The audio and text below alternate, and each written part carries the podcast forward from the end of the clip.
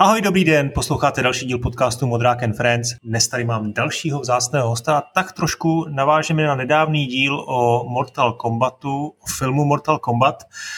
Dnes tady mám Petra Adamondyho z košického studia Triple Hill, které pracuje na hře Die by the Blade, což je bojovka. Já se s Petrem teda znám několik let, jsme v poměrně úzkém kontaktu a vím o něm, že je nejen nezávislým vývojářem, ale taky velkým fanouškem bojovek a jejich vášnivým hráčem. Myslím si, že tu celou, celý ten žánr má hodně nahraný a má o něm velký přehled a pro mě to je žánr, který je trošku nečitelný, složitý, záhadný, ale zároveň je obrovskou výzvou pro vývojáře i pro hráče a k tomu všemu se dneska dostaneme. Na úvod se nemůžu nezeptat. Ahoj Péťo, jak se máš a co teď zrovna hraješ? Čau tě. No hlavně Die by the Blade. Pochopitelně, ten hrám každý den několik hodin, keďže to vyvíjame a momentálne čo hrajem Flight Simulator práve prekvapilo. Hm? Mm. Učím sa lietať. Toto je momentálne moja najväčšia zabavka. A máš tam takový ty, ty, ty pomoci zapnutý, jen tak jako se kocháš nie, okolím? Nie, ja už som seriózne si študoval knižky a tak ďalej, aby som ne. si uh, aby som sa nastavil. Uh, vypol som si všetky pomoci a mám joystick a, a všetky tie záležitosti, takže je to celkom sranda. No. no, to věřím. Já čekám na, na Xboxový vydání, protože to chci hrát na velké televizi, nebude to možná tak hezky jako detailně, ale zase ten, ten pocit, když to vidíš na velký obrazovce, ten mi to myslím vynahradí. Prosím tě, já jsem přemýšlel, jak moc ze široka to pojmout a do hloubky uvidíme, jak nám to vyjde. Začneme asi nějakou trošku historií, nevím, jaká bojovka pro tebe byla první, pro mě to byl možná nějaký Mortal Kombat, možná potom Street Fighter dva, později jsem propadl Killer Instinct. Jak jsi s bojovkama začal ty? No, Sega Mega Drive systém bola prvá konzola, ktorú som vlastnil, teda ktorú sa mi podarilo nejakým spôsobom vymodliť od rodičov. A, a tam bol, bol nejaký teda taký zvláštny port, lebo to nebola tá originálna Sega, ona sa nedala zohnať.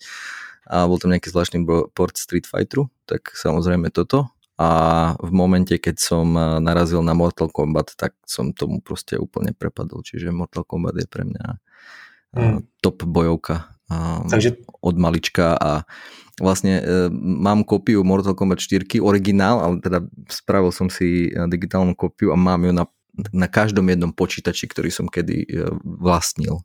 Hmm. Takže Mortal Kombat štyri je moja naj, najhranejšia hra asi. No tak tady už jsme jasně ukázali, že jsi odborník na, na ten žánr. Já jenom nedávno jsem dělal uh, video do muzea her, jsme natáčeli video o Street Fighteru a tak jsem se tam zjišťoval tu historii vlastně bojových her, která začala už v roce sedmdesát šest. Našli jsme první hru Heavyweight Champ od Segy, potom byl Karate Champ od Technos osmdesát čtyři, J R Kung Fu od Konami, International Karate osmdesát pět, potom Plusko z osmdesát sedm. Tohle si hrál? To bylo na Spektrum, na osmi bitech? K tomu se nějak dostal? Uh, nie, toto, toto je dávno pred mojim, uh, pred mojim časom. Ja som vtedy ešte nežil.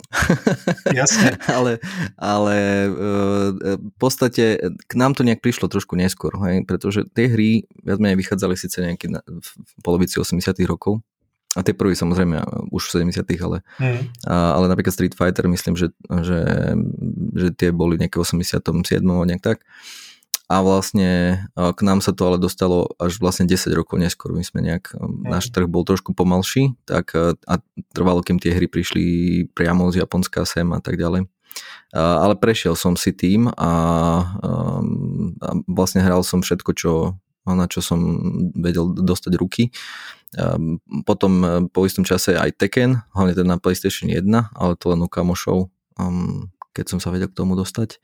A tých bojoviek je, je dosť veľa, akože um, ono sa to nezdá, lebo to je níž a, a aj nám to hovoria často, keď uh, sa s niekým bavím o Die by the Blade, tak hovoria, že ste si vybrali riadne níž, ale ono to nie je tak úplne že super níž, uh, pretože tých hier, um, konkrétne klasických tých bojoviek je akože komaku naozaj, hej. Um, a keď sa pozrieme na, na tú históriu, že, že tá história je v podstate naozaj aj sedemdesiaty šiesty rok to je naozaj, že dawn of games. Akože, mm. Málo ktorá hra dnes sa môže pochváliť, povedzme, ako Mortal Kombat, že má takú, mm. takú brutálne dlhú históriu, alebo Street Fighter samozrejme tiež, či Tekken. To je pravda, na druhou stranu ty hry z těch sedmdesátých a osmdesátých letech, no ty bojovky popravdě vlastně moc nepřipomínaly, nepřipomínaly ty dnešní bojovky. E, nakonec byl to právě Street Fighter dva, který jako první přišel s, tím, s těma speciálníma pohybama, s komplexním ovládáním, kdy si vlastně zadával ty kombinace přesných sekvencí na joysticku a na tlačítkách. Oni to teda některé ty předchozí hry měly, ale, ale žádná z nich nefungovala přesně. Nedetekovala ty pohyby tak, že jsi měl, jestli jsi mohl být jistý, tak jako u toho Street Fighter Wiki, když si ten, ten příkaz zadal, tak se opravdu stalo to, co si potřeboval. A druhá ta obrovská inovace Street Fighter Wiki byla v těch postavách. Tam, byly, tam byla spousta různých postav, které bylo nutné vyvážit. Každá měla jiný, jiný chmaty, jiný pohyby, nebo trošku jiný, nějak se to lišilo. A přesto se vlastně různí hráči dohadovali, která nejlepší. Tak to, k tomu se určitě ještě v průběhu tohoto povídání dostaneme k té vyváženosti, jak se s tím vlastně pracuje. Takže v tom byl ten Street Fighter dva, myslím, zásadní. Ten, tam se vlastně tak nějak protrhla ta hráz. No a pak už následovaly další hity. Už jsme jmenovali Mortal Kombat, Virtual Fighter, Tekken, Soul Calibur a další a další. Možná můžeme zmínit i Bushido Blade, ale k tomu ještě se dostaneme. Proč? Dostanu z tebe nějaké srovnání tady těch her, v čem se zásadním liší například ty, ty hlavní série Mortal Kombat, Street Fighter, Tekken, anebo ještě nějaká další, která tě napadne? Uh, fú, veľmi ťažko sa dá asi tak generálne povedať, lebo ono aj, aj, aj samotný Street Fighter sa menil v čase, takisto Mortal Kombat, keď porovnáš pôvodný, povedzme jedničku, dvojku, trojku, štyrku, to sú tie také, že klasické Mortal Kombaty naozaj, a dnešný, jedenáctku, tak to je akože priepastný rozdiel, to sú v podstate úplne rozdielne hry. V podstate záleží na čo viac kladli dôraz, napríklad Tekken je viacej, pohyboj viacej ide o to, viacej ide o to, kde, kde, umiest, kde sa umiestniš. V prípade napríklad Mortal Kombatu je to skôr o dobrom načasovaní, aby si ťahal komba um, um, a, a čo najviac ako keby dával toho bonusového damageu. A potom Street Fighter a Guilty Gear alebo takéto, tak to je čisté reťazenie, ale že šialené, to máš tam proste že dvadsaťpäť krát násobný damage a, a tie komba sú úplne že šialené. oni, to ako, oni to zobrali tak, že poďme z toho úplne, to je taký japonský prístup, čo ako mne osobne je veľmi sympatický, takže poďme z toho spraviť úplne šílenú vec, že, že tam proste vybuchuje všetko a nemá šancu ani sledovať, čo sa deje, ale v pozadí vlastne beží celkom teda celkom, beží, beží naozaj solidný systém herný, ktorý má svoju dosť veľkú hĺbku.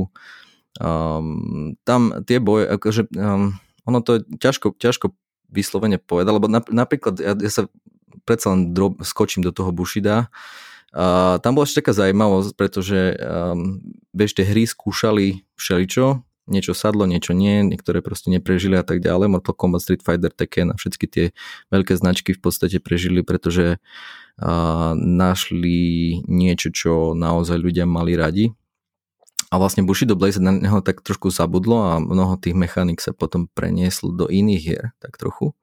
A čo bolo teda pre mňa osobne najzajímavejšie je, že, uh, že tie komba, Mortal Kombat ich napríklad odhaľoval, Street Fighter z časti, potom už aj Mortal Kombat zahaľoval komba a uh, napríklad Bushido Blade teda vôbec nezobrazilo komba. Jednoducho, akože hra sa spustila, to si tam nemal v podstate ani tutoriál a Um, a jednoducho si, si musel to hrať hodiny a, a nájsť si tie komba. A v zásade, keď si si sadol, rozdiel medzi dobrým a zlým hráčom pri takejto hre bolo, že uh, on vie komba a ťa rozbije strašne, alebo nevie, nevieš, ty nevieš komba, alebo teda ty vieš a rozbiješ ty jeho. Hej. A u Mortal Kombatu to bolo viac, a o týchto klasických her to bolo viacej uh, o načasovaní. Um, tie komba si si mohol pozrieť, veľmi rýchlo ich nacvičiť a mal si šancu aspoň nejakš tak čo robiť. Tam ešte nebezpečenstvo jedno pri týchto hrách a to je um, akýby or, um, sa to volá, že optimálna stratégia a to je, že um, máš povedzme jednoduché kombo, ktoré vieš vie aj začiatočník spraviť relatívne ľahko a má dosť veľký damage output a stačí ti to opar, opakovať, hej. Um, Čiže tam bolo to nebezpečenstvo a častokrát sa, sa to aj akože všimneš, keď, keď vidíš ľudí, ktorí prvýkrát bojovku a ukážeš im pár komp a potom robia dokolačko, do, dokola to isté. Hej, že, že v kuse sa snažia to isté kombo spraviť a vlastne im sa darí a, a, a potom ten fight ako keby stráca ten zmysel. A, uh, ale to sú väčšinou vlastne nižšie, nižšie typy stratégií a tí takí potom vážni už šampióni povedzme, tak tí majú zase stringy, ktoré často používajú a majú nacvičené tie stringy. Myslím string tých komp, jak, jak, jak ich má previazať a v podstate udržujú toho nepriateľa viac menej stegrnutého, alebo teda, ako to povedať, neschopného bojovať naspäť. A konec koncov za to zaviedlo, za to zaviedli block breaky, v podstate, Aj. alebo teda um, tieto um, attack breaky sa do, do týchto hier, aby zastavili ten chain, kedy v podstate ty nemôžeš robiť nič, lebo on ťa proste jednoducho chytí, pritlačí ťa ku stenu a ťa bombuje a skončíš, hej, v podstate do, do nejakých desať sekúnd. Mm. Čiže to sú také dve, dve veci, dve nebezpečenstva tých bojových hier a, a vlastne tí moderní dizajnéri sa tomu snažia všelijakým spôsobom vyhnúť. A povedzme napríklad posledný Mortal Kombat sa zaviedol. Akože myslím, že aj, teda nemyslím, ale predtým bol ten taký brutálny útok, že si stlačil jednoducho dve tlačidla a tvoja postava urobila strašne, že pol života zobrala nepriateľovi. Tak to bolo v podstate na nejaký ukazovateľ. Potom zistili, že je to síce super, ale vlastne tí advanced hráči to nepoužívali a tí začiatočníci to používali stále, čo bolo hrozne frustrujúce. Tak to v podstate spravili tak, že teraz vlastne to môžu robiť iba raz počas kola. Hmm. Kde vlastne vie to zachrániť ťa zo strašnej šľamastiky a, a použili to v podstate ako, ako správnu hernú mechaniku. Hmm. Čiže aj, aj oni sa učia, keď zavádzajú nové veci. Hej. A v podstate sa snažia o to, alebo tým cieľom tých dizajnerov je, alebo cieľom hráčov je zničiť nepriateľa čo najrýchlejšie a cieľom dizajnérov je uh, spomaliť to, yes. Aby ten zážitek byl čo najdlhší. Ty už si, ty už si teď trošku zabrousil do té do té příručky pro pokročilé, abych tak řekl. Aha, prepač.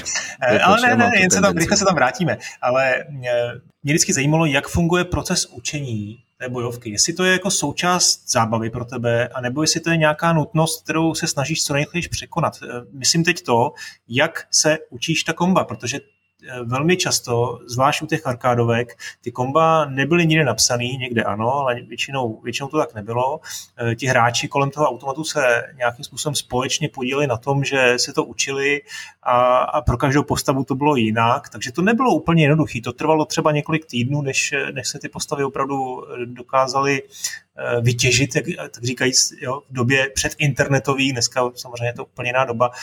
Zažil jsi ještě tohleto, když jsi vlastně spustil to Mortal Kombata a nic si neuměl a postupně jsi to musel jako učit a přicházet? No ano, ano, my jsme vlastně za spolužiakmi přesně to robili, čo opisuješ. A jsme to hrali v podstatě doma proti AIčku. Hrali jsme to aj samozřejmě proti sebe, ale doma jsme to hrali proti AIčku a v podstatě taky ten button mashing, že skúšaš.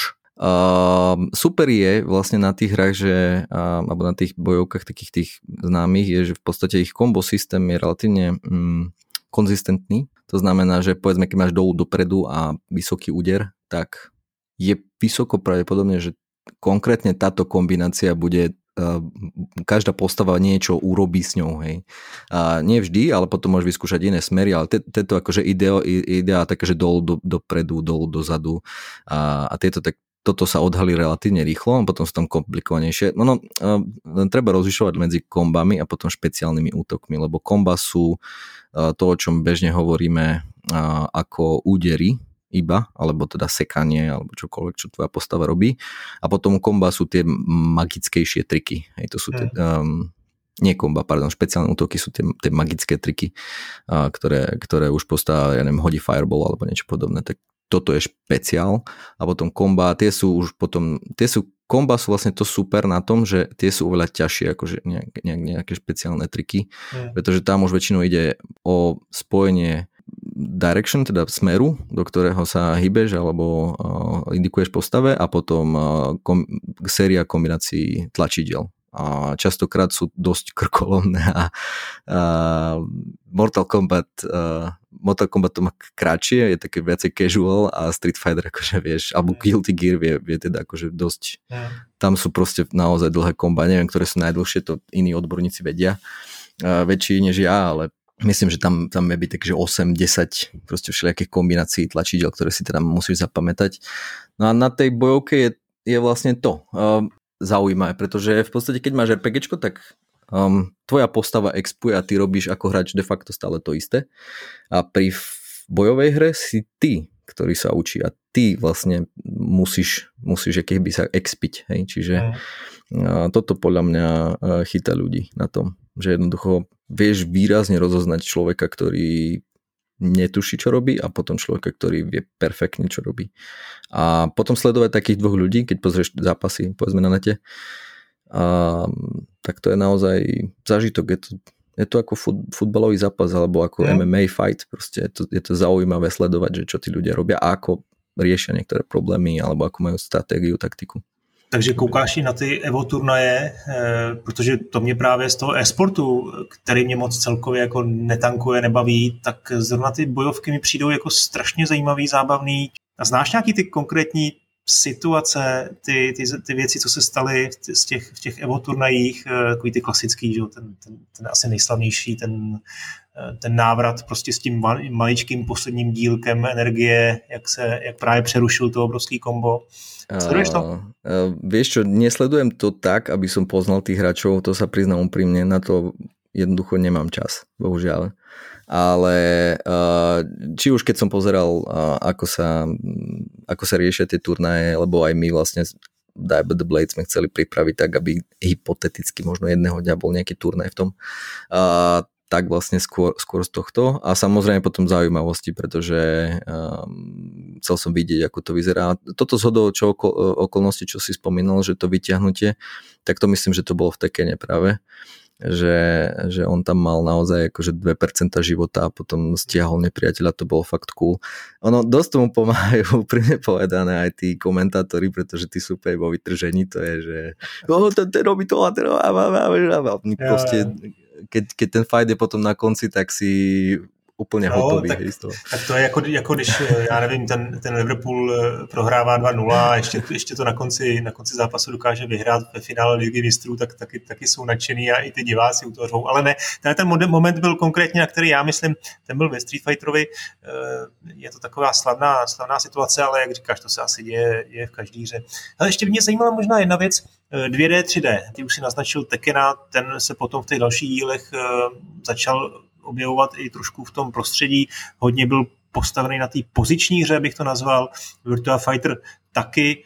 Soul Calibur takisto. Soul Calibur, ano, přesně tak. Takže cítíš tady v těch hrách jako nějaký zásadní rozdíl a ještě možná k těm dvě dé bojovkám, ty jsi taky řekl Guilty Gear, možná nějaký ty další bláznivý japonský věci, které vychází na tom Neo Geo, jako King, Kings of Fighters, tuším se to jmenovalo, a tam jich her jako Last Blade a podobně, a, ale jako e, má to taky svoji fanouškovskou základnu. No jasné.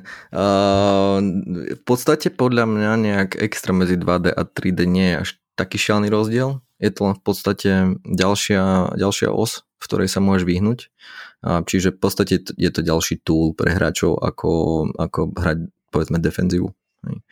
Že až také strašné to nie je. Ono tri dé vyzerá pekne. To je akože hej, vyzerá to príjemnejšie. Aj keď akože fakt pekná dva dé dvojovka, dva dé bojovka vyzerá, vyzerá tiež veľmi dobre. Mne sa napríklad páčilo v poslednej dobe, aj keď no, to už je trošku staršie, ale Skull Girls, neviem, kto to vyslovuje. A, tak to vyzeralo veľmi zaujímavo. A, a tam vlastne boli také postavičky, ktoré vychádzali z kostier a celé je to ladené do takého Gatsby asi štýlu skôr. A proste vyzerá to veľmi, veľmi zaujímavo. Má to, má to taký, má to veľmi šmrnc, by som povedal. A mne sa to ľúbi. No a samozrejme zase, ja som, ja som hrozne ináč do toho Mortal Kombatu, takže pre mňa posledný Mortal Kombat vyzerá úplne šialene dobre. A to sa jo. mi hrozne ľúbilo. A to je síce akože tri dé, ale to je samozrejme herný systém funguje vyslovene iba dva dé. No a teď se zeptám trošku možná tak kontroverzně, když teda ty říkáš, že Mortal Kombat je nejlepší, jak je možný, že ten Street Fighter je tak populární proti Mortal Kombatu? Nebo možná je to aspoň moje, moje představa, že tom e-sportu je populárnější. Jo? Tak, ty tak prodeje... to, máš, to máš jako pé ú bé gé podľa mňa versus Fortnite. Proste sú to obidva veľmi dobré produkty a jedna skupina ľudí má rado jedno a druhá skupina, alebo vanilková a, a čokoládová a zmrzlina. To je vlastne to isté. Prosím tě, k Mortal Kombatu se musím, musím zeptat, jak vnímáš ten příběh, který se neustále vrství, komplikuje a sledovat ten, ten, ten lore je jako dost, dost těžký s každým dílem. No ja sa veľmi ťažko orientujem už v tom, aj tie, tiež musím sa priznať a podľa mňa ani tvorcovia už nemajú úplne jasno, v čom sa deje, čo dokazuje aj to, že v poslednom dieli teda, ak môžem, spoiler alert, a tak sa tam resetuje čas, čo je taká dobrá barlička pre spisovateľov, aby si nejak vyčistili stôl a mohli začať od znova. V podstate, myslím, že Marvel to urobil tiež, dé cé Comics to zvykne robiť tiež, keď už sa napíšu tak, že vlastne nemôžu nič, alebo nevedia, čo majú spraviť a potom to, tak to resetníme všetko, vrátime naspäť čas a vlastne nič sa z toho nestalo. Hej. A to v podstate urobili. A teraz um, ten lore je dosť bohatý. Um, je fajn, že tie historické časti, um, tie v podstate, ktoré, ktoré sa neobjavili až tak v hrách, ale skôr nejakých filmoch a hlavne v animovaných uh, filmoch, tak, tak to tam akože je a je to v podstate, že kanón, ok. Um, a um, potom sa samozrejme z toho kanóna niečo dostalo do hier, ale väčšinou sa to točí okolo toho teda Liu Kanga, Škorpiona, Raidena a v podstate to točia dokola a majú stále ťažšiu ťažšiu pozíciu v tom, že čo vymyslieť. Ale zase mne sa páči, lebo uh, vlastne oni, oni sa neberú vážne, čiže ten príbeh je fakt taký, že dosť ujetý a sa na tom celkom smeješ a myslím, že to tak dobre je chytené v tom, že je to také bečko a je to presne pre ľudí, ktorých, jak, jak ja, že chceš jednoducho si sadnúť, dať si dvadsať minút, zabaviť sa, vypnúť, hej, vidieť nejaké tie čerevá a tak ďalej a proste zlomené kosti a, a ísť ďalej a neriešiť to. Hej, to nie je žiaden Shakespeare, aby si nad tým dúmal ja. potom celú noc a nespal kvôli tomu. Hej. Takže pre mňa to je, to je úplne super typ zábavy, pri ktorom oddychnem. Je to v podstate ako filmy s Arnoldom Schwarzeneggerom, tie staršie, alebo so Silvestrom, proste zapneš si, pozrieš, oddychneš, ideš spokojný spať. No, nakonec tam jsou i ty postavy, konec konců i ten Arnold se tam v tom posledním díle objevil a, a další takový jako zvláštní, nebo jasně, po, po, super postavy, které hráči určitě jako milujou, jsou rádi, jestli s nimi můžou zabojovat, ale do toho příběhu jako určitě ne, nezapadají nějak. Ale teď přišla ta asi ta pravá chvíle. Se tak myslím, papilom. Že aj, nie že myslím, tá, ja mám tu aj Aliena dokonca kúpeného, ano, čo ano, som, sa teda, to som sa teda smial, si hovorím, no tak akože Alien v Mortal Kombate toto ešte nebolo, to som si potom zahral a sedelo to, vieš. Warner Brothers, no ako majú, majú značky, môžu to tam dať. Ale teď přišla ta prvá chvíle se tě ptat na to, co jsi říkal na film. My jsme se tady o tom bavili s Vaškem Rybářem před posledním dílu, tuším, tak nevím, jestli jsi to slyšel a ty jsi mě zároveň psal, no, varoval, že to byla hodně velká sračka. Tak povídej, co jsi o tom, co jsi z toho sledování odnes ty? No, to je strašně těžké, protože um, on je nekonzistentný ten film. Ako prvých desať minút, ktoré sa odohrávajú teda v minulosti, ja dúfam, že nebudem veľa spoilovať, ale a tak to, to bol, tento úsek sa mi páčil. Som si hovoril, wow, konečne seriózny Mortal Kombat film. Hej, tešil som sa, že tak, keď takto to bude vyzerať, tak, tak super. A potom asi po tých desiatich minútach, ako keby to zobral iný direktor, iný spisovateľ a vlastne išlo to celé z kopca a proste mizerné. No podľa mňa ja som úplne sklamaný. V podstate nič to neposunulo, nič to neposunulo. Pridali tam novú postavu, čo neviem, či bolo nutné vzhľadom na to, koľko Mortal Kombat už má teda tých postav a všetkých tých ľudí, ktorí sa v tom univerze objavujú. Uh, myslím, že nie, ale okej. Okay. Uh, ale boli tam situácie, ktoré ma doslova rozčulili, ako um, cháp, chápem, chápem, že to bolo pre fanúšikov, bolo to tam cítiť. Boli tam hlášky, uh, boli tam uh, komba, boli tam tie, uh, boli tam fatality v podstate, doslova, akože jednak jednej to, čo je z hry, tak to šupli do filmu, čo je fajn, asi to niektorí ocenia fanošikovia, ale stále je to film, čiže asi to máš posudzovať ako človek, ktorý sleduje film a, a jednoducho je mnoho lepších akčných filmov ako, ako mm. tento konkrétny Mortal Kombat. Mne tam teda rozšilo napríklad to, ako použili Gora. V podstate Goro mal byť princ, on je vládár um, v, v určitom akože bode svojho života, je to šampión a tak ďalej a e, tam v podstate bol zviera. Ne? Tam nepovedal jednu vetu. A spawnili ho niekde do, do garáže a potom sa z tej garáže snažil vyškrabať a, a namiesto toho, aby ho ten hlavný hrdina nejakým spôsobom akože z, z, z, vieš, vyhral na ním v boji, tak ako, môžeme, môžeme spoilovať však. Tak maličko, tak tady to naspojili, sme varovali. Tak, tak ho tam jeho žena, jeho žena tej hlavnej postavy v podstate šmahne sa sekerou, hej. Tak jaký má zmysel tá hlavná postava, keď jeho žena vie bojovať lepšie ako on. Mm.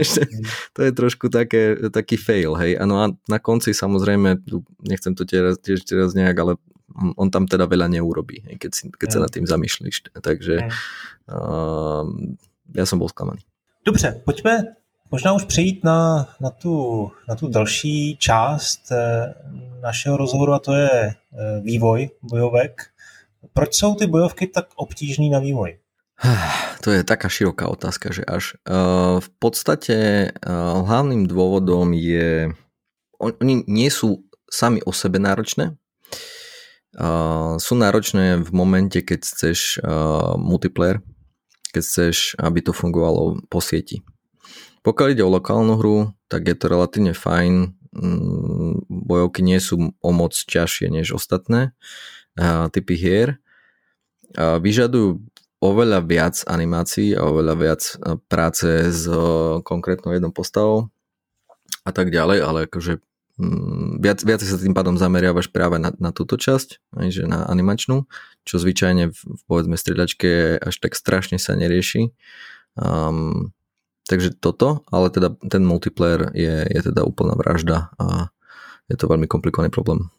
Ještě než skočíš do toho multiplayeru, mě by zajímalo, jak obtížně je vyvážit uh, ty různé postavy. Už jsem to nakousnul toho Street Fighter dva, jak těžký je dosáhnout při vývoji toho, že tam máš dvanáct nebo i víc, šestnáct různých postav s různým uh, způsobem boje, s různým bojovým stylem, aby byly zhruba stejně, stejně dobrý. To neviem, musíš sa spýtať ľudí, ktorí robili Street Fighter. Ale čo viem ja, na základe toho, čo som doteraz robil na Die by the Blade, a tak v podstate sú ako keby dve roviny toho, ako to vyvážiť. Prvý je technický, to znamená mať um, presné, jasné čísla. Um, povedzme, každý útok má nejaký začiatok, kedy v podstate postava sa ako keby naťahuje. Potom je samotná tá, ten akčný, um, akčný čas alebo akčný, ak, akčný frame, v ktorom teda dá damage, ale teda poškodenie priateľa a potom je tam nejaký recover. A tieto úseky majú svoj počet frameov alebo čas, aké trvajú a vlastne zmena týchto jednotlivých časov um, je, je prvá tá fáza. Hej? To znamená, že Um, povedzme, ak máš zbraň, ktorá má, v našom prípade, ak hovorím, musím hovoriť, máš, máš zbraň, ktorá má vyšší dosah, to znamená, že môžeš byť ďalej od nepriateľa um, a on tým pádom nemá veľmi veľkú šancu ťa trafiť, pokiaľ nie je blízko, uh, tak tam by práve tie časy mali byť vyššie, hej? Um, takže nastavíš ich vyššie, povedzme, si povieš o dvadsať percent, ok? Začneš nejakým základom a potom ďalšia fáza je, bohužiaľ, nič iné než testovanie. Jednoducho mm. hrať to a hrať to a hrať to a sledovať, čo hráči robia, ako to robia, prečo to robia a ako rýchlo im to trvá a sledovať takisto, koľko ktorá zbraň, um, aký má winrate, dajme tomu, a podľa toho to nastavovať. A dôležité je si v podstate definovať, ktoré premenné v rámci toho systému, to znamená či už časy, alebo nejaké penalty, stegre, čokoľvek, aby si ich vedel meniť ľahko a vedel nastavovať a potom to mať v nejakej tabuľke a vedel si to porovnať dátovo a potom sledovať takisto, či to, čo si myslíš, aj, aj, aj akože splňa tvoja hra. Ale je to, je, neviem si predstaviť úplne presne ako, ako Mortal Kombat alebo taký Street Fighter, kde, kde sú proste desiatky postav, balancujú, ale myslím si, že je to veľmi, veľmi iteračne robené a robí to veľká kopa dizajnerov a testerov, aby to bolo vyvážené. protože tak. Jiná cesta nie je. Pojďme k tomu multiplayeru, trošku mi to rozveď vlastně, co je ten problém. Já to řeknu úplně laicky, co čekám, že mi řekneš je, že je problém v online hře dosáhnout toho, že když zmačknu tlačítko, takže se to stane hned, že to stejně jako rychle, jako já, nebo jako můj, můj počítač ví i ten, i ten protihráč. Jo, to znamená, že je tam prostě strašný nárok na, na kvalitní internetové připojení, ještě větší než u nějakých first-person stříličkách.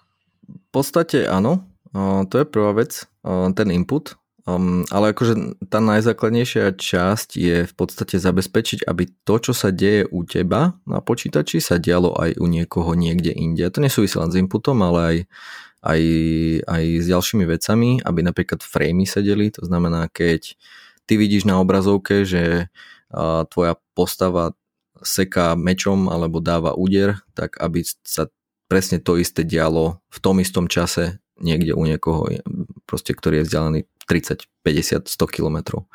A toto je teda akože základný problém. Um, bežne to hry riešia tak, že v podstate tak trošku podvádzajú.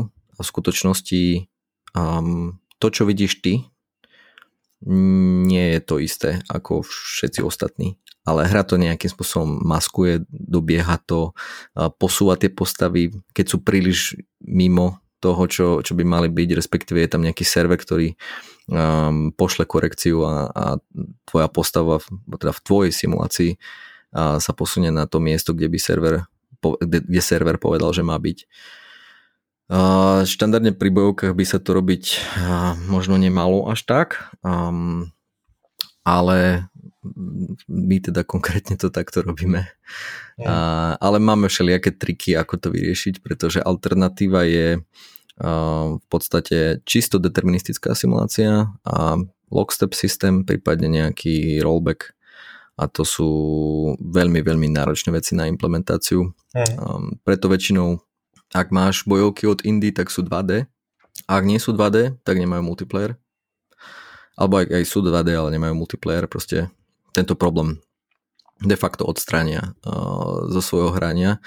Uh, čas, uh, sranda na tom uh, je ináč, že na Steam je v podstate ten remote play a ten funguje celkom dobre práve pre bojovky, ktoré sú iba lokál, keďže posiela iba input a vlastne tebe naspäť iba video, čiže simulácia beží len na jednom konkrétnom počítači, čiže nemusíš riešiť uh, nejakú synchronizáciu, ale teda akože odhľadnúť do tohto um, Tak, tak v podstate nemáš inú možnosť um, len teda urobiť takýto nejaký deterministický lockstep. Čo um, sa môžeme pobaviť o tom, čo to presne je? Jo, no určite, ja dúfam, že, sa budu, že to budu ešte stíhať, že budu rozumieť trošku. Každopádne, ešte k tomu Mortal Kombatu, ten to dělá taky, protože já jsem četl o tom, na Gamasu třeba nějaký článek o tom, o jejich prediction designu, že vlastně mají taky navržený nějaký systém na, na předpovídání toho, co bude dělat ten, ten, ten soupeř, což je možná to trošku, o čem si mluvil, že ta hra jako podvádí maličko. Tak se chci ptát, jak to je u Mortal Kombatu a jestli ty jako zkušený hráč to při hraní, při online hraní jako vnímáš. A to tě musí přece jako štvát, ne? Ty to vlastne nevnímaš, pretože nemáš šancu to de facto vnímať. Kým nie je lag medzi tebou a tvojim oponentom, pri Mortal Kombate myslím, že ich um, hlavný programátor hovoril o tristodvadsiatich milisekundách, čo je akože čo je tretina sekundy. Mm. A tak v podstate to nevidíš, ale keď máš tristo milisekúnd, tak akákoľvek multiplayerová hra sa proste skáci to. to. Toto chcieť je, je samozrejme úplne absurdné, aby, aby fungovali s takýmto delayom. Aj keď môže sa stať krátkodobo, že je tam nejaký pf, výpadok na, na krátku chvíľu. Uh, ale ich hra beží, akože Mortal Kombat beží teda stabilne, myslím, že dvestopäťdesiat až tristo hovoril, že, že to zvládajú. Že je to až vlastne zbytočné, no, že je to možno over-engineered. Ale oni teda áno, oni vlastne používajú to, že um, pokiaľ v prvom rade oni používajú lockstep. To znamená, že tie simulácie sú úplne presne simultánne a tak ďalej, čaká sa na hráčov. A potom ďalšia vec je, že oni, pokiaľ nebol prijatý žiadny input, tak hra si proste beží svoje a predpokladá, že ten hráč, ten oponent niečo urobil. A v momente, keď ten input dorazí, tak ona de facto pauzne hru. To pauznutie, rozumej, trvá veľmi, veľmi krátko, oveľa menšie, oveľa krátšie, než si ty dokážeš uvedomiť ako človek. a, a vlastne vráti ju naspäť, si tú simuláciu, a zakomponuje ten input hráča a posunie to naspäť dopredu. Hej? Čiže uh-huh. príde ti správa, ktorá meškala, povedzme osem frameov, tak ty to zastavíš, vrátiš sa naspäť o tých osem frameov, aplikuješ to, čo bolo poslané a posunieš to dopredu. A zrazu už obidvaja vidíte to isté. Uh-huh. Čiže uh, takto to robia a funguje to fakt perfektne. Ne, ne, nemáš, až pri tom vysokom lagu uvidíš to, že tvoja postava urobila skok v animácii, lebo to je de facto najviditeľnejšia časť, alebo skok v polohe.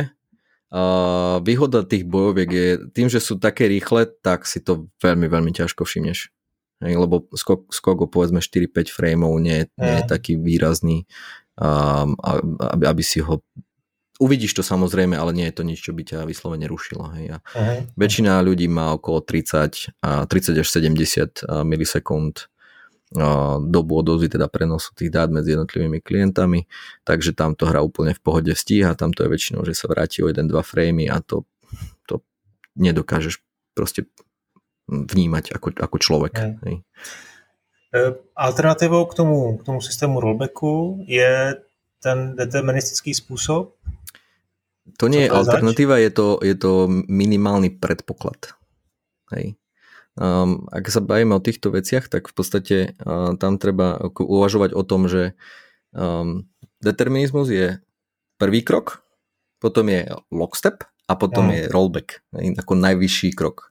Uh, alebo ešte potom je medzi tým input delay, čo v podstate efektívne znamená to, čo si naznačil už predtým, že stlačíš tlačidlo a vlastne hra to nepošle hneď, ale počká pár chvíľ, až potom to pošle a vlastne tým pádom má čas vymeniť si dáta medzi, medzi klientmi. Já jsem jenom překvapený, že když jsme mluvili o tom determinismu, tak já se tady trošku chytám. Tonoucí se stébla chytá, ty jsi tam zmínil Descartese, tak jako jak to souvisí s tímhle slavným francouzským filozofem? No, v podstatě to velmi priamo souvisí, protože Descartes, um, nebo Descartes, um, mal takú ideu, alebo teda taký, um, určite s tým prišiel niekto iný predtým na sto percent, ale teda on je známy týmto. Na podstate rozmýšľal, že dobre, tak predstavme si, že vesmír, ak by sme poznali polohy a rýchlosti všetkých častíc, aby si mal super počítač, alebo by si bol nekonečne inteligentný a vedel by si polohy všetkých častíc a ich rýchlosti vo vesmíre, tak by si ho vedel predpovedať na nekonečno dopredu. Ináč povedané, všetko je už dané dopredu. My len nevieme, že sa to stane, pretože nemáme tieto schopnosti. A podobná, a táto, tento akože experiment, nie je to pravda, bohužiaľ. Hej. A nová fyzika, teda kvantová hlavne uh, ukazuje, že uh, vesmír náš nie je deterministický. A v podstate to môžeš povedať, že to je osud, že všetko je dané, nič sa nedá zmeniť a proste jednoducho tak to je a tak to bude. A jasné, ty nevidíš budúcnosť, ale budúcnosť je už daná a existuje a už vlastne nič sa ne, nezmení. Aj bez ohľadu na to, čo robíš, jednoducho je to súčasť tej budúcnosti. V podstate zároveň to znamená, že nemáš uh, uh, free will, že nemôžeš nič, nič urobiť, v podstate tvoje rozhodnutie je pred, uh, predom dané. V podstate, keď to prenesieme takto do, do počítačovej reči, tak čo to znamená je, že keď beží simulácia herná, tak funguje tým istým spôsobom. Teda na základe tohto experimentu mentálneho. To znamená, bez ohľadu na to, v akom časovom úseku sa pohybujeme, ten stav sveta je rovnaký vždy. Hej? Keď do ňoho, keď ty niečo stlačíš, keď niečo zmeníš, nejaký stav, tak pokiaľ len tieto informácie si vymeníme, to znamená len ten tvoj vstup do systému, teda zásah, uh, tak to nám stačí na to, aby sme vedeli predikovať, aký bude stav toho sveta v budúcnosti a bude vždycky rovnaký a um, s tým potom súvisí ten lockstep, ktorý som spomínal, čo je vlastne to, že ak máme viacerých hráčov, tak ich simulácia beží naraz. To znamená, um, ak sa simulácia posunie z kroku jeden na krok dva, na krok tri, štyri, päť, šesť, sedem, osem, tak sa posunie v tom istom čase u všetkých ľudí. Hej. To znamená, nikto nie je posunutý o päť, šesť, sedem krokov dopredu. Jednoducho, predstav si to ako ťahovú stratégiu v podstate. A tá, tento konkrétny systém, tento determinizmus a lockstep bol napríklad použitý v v Age of Empires, myslím, že aj jednotke, aj dvojke. A vlastne to bolo super, pretože oni narazili na tento problém, že OK, máme tu na stovky, stovky jednotiek, ako to zosynchronizujeme po sieti. Hej. Tak prišli vlastne s tou ideou, že teda OK, ak zabezpečíme, že všetko bude bežať rovnako všade, tak nám stačí posielať iba to, že hráč klikol, iba posunul niečo a tak ďalej. A to je všetko, čo potrebujeme poslať. A vieš, že akože Age of Empires vyšlo dávno, to znamená tam vtedy ten internet tiež nebol, to bol obdobie, myslím, že ešte dial upu v, našom, v, našom, v našich zemepišných šírkach, čiže tá hra dokázala naozaj bežať, mal si stovky jednotiek, všetky boli krásne synchronizované, boli presne to, čo mali, a zároveň si mal internet, ktorý posielal dvadsaťosem kilobitov za sekundu, čo je teda akože technicky šialený vynález. Toto ti vlastne to umožňuje.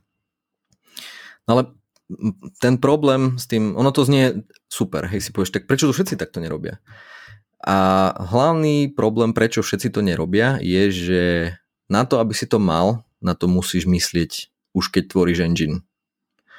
Uh, v podstate, keď tvoríš sieťový kód. A prepísať existujúci engine, ako povedzme, používame my, Unreal, do takej formy, aby toto dokázal urobiť, je skutočne obrovský, obrovský, obrovská práca. A konkrétne napríklad ten Mortal Kombat, všetci vieme, že, že teda beží to na Unreali asi, ale um, ono to je tak silne modifikovaný Unreal, že, že s tým Unrealom, ktorý teda používame my, ktorý teda vanila od Epiku, to už nemá de facto nič spoločné. Hej. Tam je možno render spoločný, že tie efekty a ray tracing a tak ďalej, to tam je, OK, je to ten istý kód, ale to, čo sa deje pod kapotou, ten, ten, ten sieť, tá sieť, to synchronizácia, simulácia sveta, tak to je v podstate komplet prepísané. Hej. Je o tom krásna prednáška hlavného programátora na G D C, myslím, že z roku dva tisíce sedemnásť alebo osemnásť. Uh-huh. Uh-huh. Odporúčam si pozrieť. Tak tím se dostáváme k Die by the Blade a vaší implementaci multiplayeru. Jak to teda řešíte vy? Online hru? No, tým, že my teda máme tiež Unreal, ale ne- nemáme prístup k tej modifikovanej verzii, tak musíme to robiť tým klasickým štýlom, že teda máme server a dvaja klienti sú na neho pripojení a on je, má autoritu. Sledujeme vstup od hráčov, čiže podobne ako Mortal Kombat alebo aká iná, iná hra, a to sa teda pošle serveru a zároveň klient si začne vykonávať svoju vec. Teda ty si stlačil, povedzme, útok, tvoj klient začne spustiť útok, pošle to serveru, tento pošle ďalšiemu klientovi a vlastne dochádza len k synchronizačným akým pulzom. Čo je nevýhoda, keďže to nie je deterministické, ani sa, ani sa to, nefunguje to spolu v simulácii, ale funguje to v podstate na vymieňaní správ. Aj predstav si, že medzi dvoma klientami behajú v podstate poštári a, a každý z nich hovorí, hej, teraz som sa posunul a teraz táto, tá postavička už je tu a teraz je meč v tejto polohe. My synchronizujeme aj kostry, aj animácie, mm-hmm. detekujeme a tak ďalej. Snažíme sa čo najviac vecí synchronizovať, aby, aby keď už dochádza ku korekcii, aby to nebola veľká korekcia. To je prvá vec. No a druhá vec, alebo druhý problém, ktorý teda vzniká, je potom čas medzi tými jednotlivými klientami. No a na to nám vlastne celkom dobre zatiaľ slúži um, EdgeGap. EdgeGap je, um, ja tu spravím takú malú reklamu, oni sú vlastne startup, um, sú v Montreali, momentálne um, pracujú na hre od Ubisoftu, kde implementujú vlastne tú istú technológiu ako prvú. Prvý, prvá hra vlastne na svete budeme túto technológiu. My budeme ďalší, nie druhý, ale nejak, neviem, myslím, že dvanásty alebo tak nejak. Záleží toho, kedy hru vydáme. A, a v podstate neviem, neviem, čo to je za hra. Hej, Ubisoftu nechcú mi to povedať, lebo že podpísali N D A a tak ďalej. Škoda, strašne rád by som to vedel. Mám nejaké tipy. No, bojoviek od Ubisoftu tu nie je veľa na trhu, že? No a v podstate našou úlohou teda bolo znižiť čo naj, najviac ten, ten čas medzi klientami. No a EdgeGap robí to, že keď máš povedzme štandardnú multiplayerovú hru, tak väčšina ľudí sa pripája na nejaké centrálne, masívne, gigantické servere. V prípade Európy je niekoľko takých mega uzlov vo Frankfurte, čiže povedzme, keby vybuchla, nedaj Bože, atomovka o Frankfurte, tak prídeme o dosť veľa multiplayerových hier. Potom samozrejme v Spojených štátoch sú, v Kanade, v Austrálii, v Japonsku a tak ďalej. Bavíme sa o obrovských datových centrách. A bavíme sa o á vé esku väčšinou asi, nebo o... Bavíme sa o á vé esku, to je asi najpoužívanejšie, aj keď um, myslím, že práve Warner Bros. Um, a neviem, či aj Capcom nie, uh, si implementovali svoje, pretože museli platiť fakt akože dosť veľa peňazí, lebo á vé esko nie je naj, najlacnejšie mm, inač. Mm, mm. Uh, oni vedia o, o svojej pozícii na trhu a, a patrične ju využívajú finančne, ale to je debata samozrejme na, na iné. Um, a v podstate je to super, je to fajn na bežné hry a tak ďalej, a na bojovky je to trošku problém v tom, že keďže tým, že je to centralizované, tak pokiaľ ste vo Frankfurte, je to fajn, hej, tam tá odozva je krátka, pretože pakety, teda tie informácie cestujú krátku vzdialenosť, ale pokiaľ sa pripájame povedzme z Košic a, alebo ja neviem, zo Štokholmu, hej, aj keď ten je najbližší vlastne, alebo nejak, ja neviem, odkiaľ, hej, z nejakých ďalších miest, ktoré sú v Európe, tak tam už je to cítiť. Hej. Tam už tá infraštruktúra, si zoberte, že všade ten paket musí prechádzať uh, tou Európou a najprv ide do centrály, nejaké na centrálny úzol a ten sa potom preniesie ďalej a tak ďalej. To všetko spomaľuje strašne mm. tú preva- prevádzku a ten, tá infraštruktúra nebola navrhnutá na to, aby ste vyhrali po nej bojovky. Internet tu je na niečo iné. Čiže uh, na to sa veľmi nemyslelo. Uh, tam bolo hlavne konzistencia, aby sa tie data niekde dostali, hej, eventuálne. A na tom čase až tak strašne neza, nezáleží, či sám Facebook naloduje za nula celá päť sekundy alebo nula celá sedem. V prípade bodovky samozrejme je to väčší problém. Čiže uh, riešenie EdgeGapu je v podstate uh, postavené na báze kontajnerov. To za chvíľu môžem vymyslieť, že, uh, vysvetliť, že jak to je. Ale v preklade, v jednoduchej reči, to znamená, že namiesto toho, aby ste mali centralizovaný megaserver, hej, kde vám beží, uh, beží na tom virtuálne sto počítačov, sto serverov, na ktoré sa pripájate, tak máme tisícky maličkých serverov, aj konkrétne momentálne je to cez dvetisíc serverov po celej planete, ktoré sú rozhodené na Slovensku, v Maďarsku, v Poľsku, proste všade možne. A namiesto toho, aby ste sa teda pripájali do toho Frankfurtu, tak uh, EdgeGap urobí niečo ako koordináciu. Tie servery nebežia, aj to nie, nie je, že fungujú celý čas. Je to doslova na príkaz. To znamená, ja si spustím hru, chcem si spustiť hru z Košic, tak poviem EdgeGap serveru, hej, počúvaj, potrebujem hru, a on sa pozrie, OK, ty si tu, fyzicky, tak ti nájdem hráča niekde, ktorý je blízko, povedzme nejakého Poliaka alebo Maďara.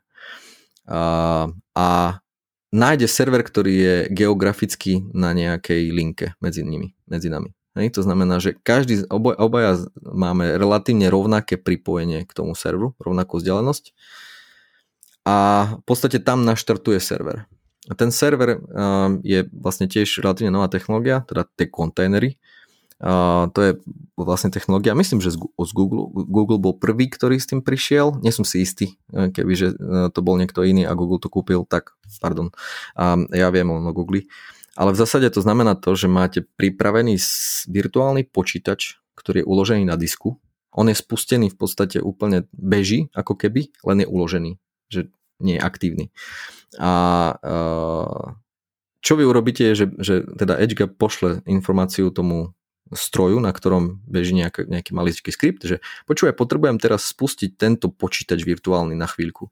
Ten sa zobudí, to trvá asi osem sekúnd a tam beží všetko. Beží tam operačný systém, beží tam náš server, proste je to klasický virtuálny počítač, len je zabalený. Vy sa k nemu teda pripojíte, zahráte tú hru, tým, že ste veľmi blízko pri nej, tak vlastne ten lag medzi vami je krátky, my sme namerali napríklad dvadsať milisekúnd, čo je extrémne nízke číslo a bohate stačí aj na bojovku. Aj keď som si istý, že budú niektorí hráči, ktorí povedia, že nie. A, a, a v podstate, keď to hráte, dohráte, sa obidva odpojíte a server si povie fajn, tak môžem zhasnúť. Zase sa zloží a koniec. Hej? A ostane stále tá, len tá kopia toho pripraveného servera. Čiže uh, neplatí sa za to, že tam niekde vo Frankfurte je pre nás vyhradený nejaký procesorový priestor. Výhoda tých kontajnerov je ešte jedna, a to je, že beží to v podstate na jakékoľvek infraštruktúre, aká je dostupná. Čiže ak máte povedzme nejakého providera um, internetu a on má nejaký stroj, ktorý tam má proste z deväťdesiatosem, ktorý v podstate nič nerobí, len ja neviem, zalúhuje e-maily, tak on je väčšinou času proste neaktívny, a, ale môže mať uložený ten jeden kontajner a v prípade potreby si ho proste spustí a vy na to môžete hrať hru. Hej? A, a takýchto mikroserverikov môžete mať tisíce, možno sto tisíce proste po celej planete. Mm. Takže, takže takto to funguje u nás a dúfam, že to bude fungovať dobre v budúcnosti. No. Uvidíme, keď to hru, hru lisneme teda. No super, na čas se použil chvíli ke konci a my jsme ještě vůbec nezmínili Die by the Blade, takže já tím pádem, tím pádem je jasný, že se budeme muset ještě, ještě slyšet jednou a někdy, až se bude blížit třeba vydání nebo až se bude blížit nějaká předtím je otevřená beta verze, jestli něco takového chystáte, tak o tom popovídáme víc, ale aspoň teda mi během nějakých pěti, deseti minut řekni, co je Die by the Blade, v čem bude specifická. Já jenom řeknu, je to duchovní pokračování Bushido Blade, což byla hra z PlayStation jedna, kde byly one hit killy. Tak, presne. V podstate je to uh, relatívne taká uh, iná bojovka, než, než teda bežne, bežne by sme sa stretli. S ňou hlavná teda idea za tým je, že je to one hit, to znamená dostaneš zásah do hlavy, do hrude, si mŕtvy. A ďalšia je, prvok je, že vlastne my nemáme špecificky postavy zviazané so zbraňami, to znamená, ktorákoľvek postava môže bojovať s ktoroukoľvek zbraňou, majú len niečo, čo mu hovoríme my afiliácia, a to znamená, že niektoré postavy majú radšej nejakú katanu, povedzme, tak s tou katanou má iné komba alebo iné animácie, ktoré sú rýchlejšie a tak ďalej, a tak ďalej. Čiže je tu af- afiliácia, ale nie je vyslovene, že, mm, že vyslovene, že úplne iný, iný kombat, hej. A to prvá vec, potom je tam podľa mňa zaujímavý setting, my robíme taký samurai punk um, hru, teda, ktorá sa odohráva v nejakej teda blízkej budúcnosti, a čiže tam budú nejaké neóny a, a samuraj s, s oblečením z carbon fiber a tak ďalej, takže toto je celkom super, na tom sa naši grafici um, celkom šantia na tom, lebo je to dobrý setting a sa do toho dá hrozne veľa vymyslieť.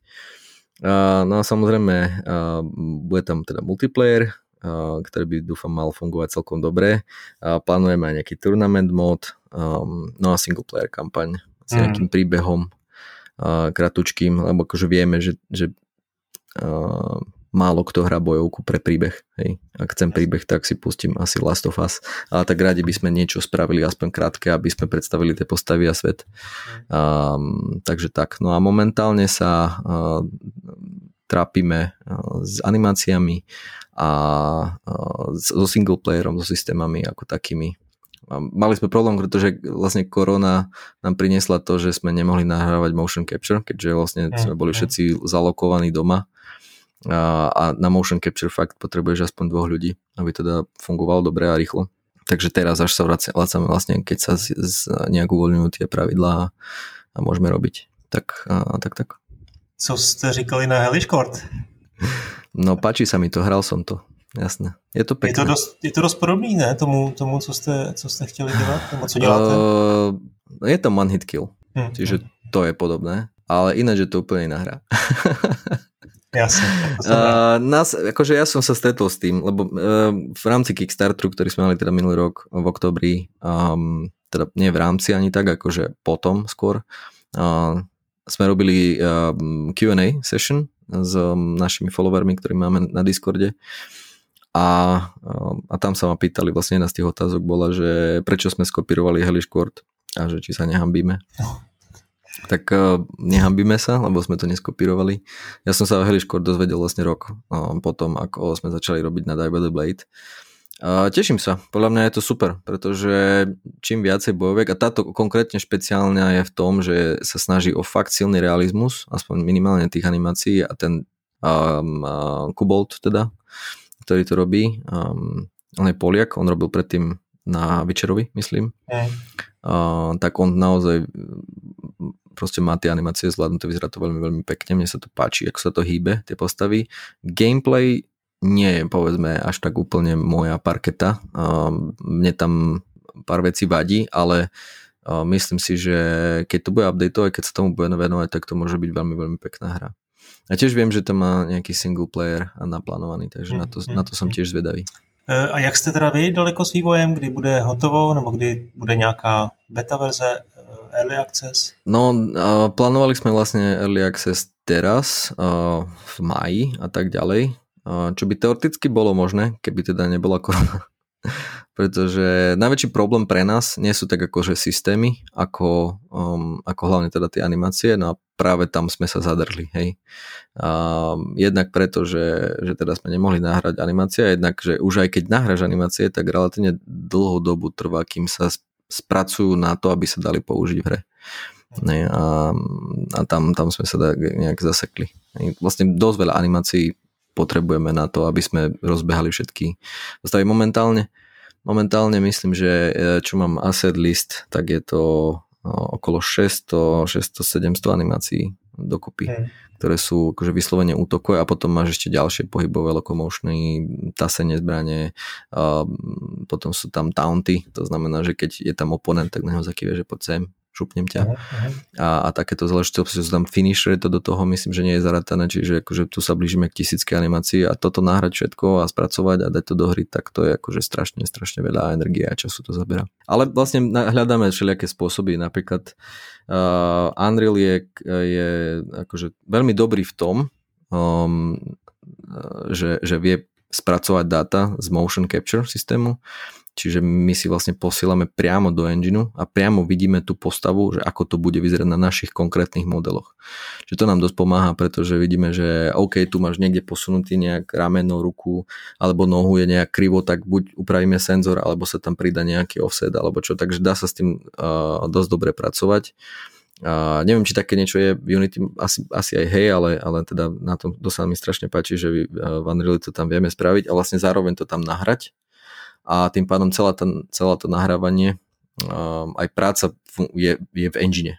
Hej, celý čas, de facto. Hej, že nepotrebujem tri dé Max, alebo, alebo Motion Builder, alebo ďalšie proste programy na to, aby sme dotiahli tie animácie niekam, ale môžeme sa venovať vlastne priamo v engine. A hneď, keď je to v engine, tak hneď sa to aj šupne do hry a vieme to vyskúšať. A keď je to zle, Aha. tak sa to proste zmaže a ide sa na novo, treba si to nahráme. Hej, čiže tieto iterácie sú zabere najviac času. No a ešte vlastne predpokladám, že keď sa bude testovať a budú to ľudia hrať, tak uh, narazíme na nejaké problémy. Um, myslím tým, akože balan- tie, tie, práve tá balans uh, a tam bude treba znovu nahrať tie animácie. Čiže um, tak.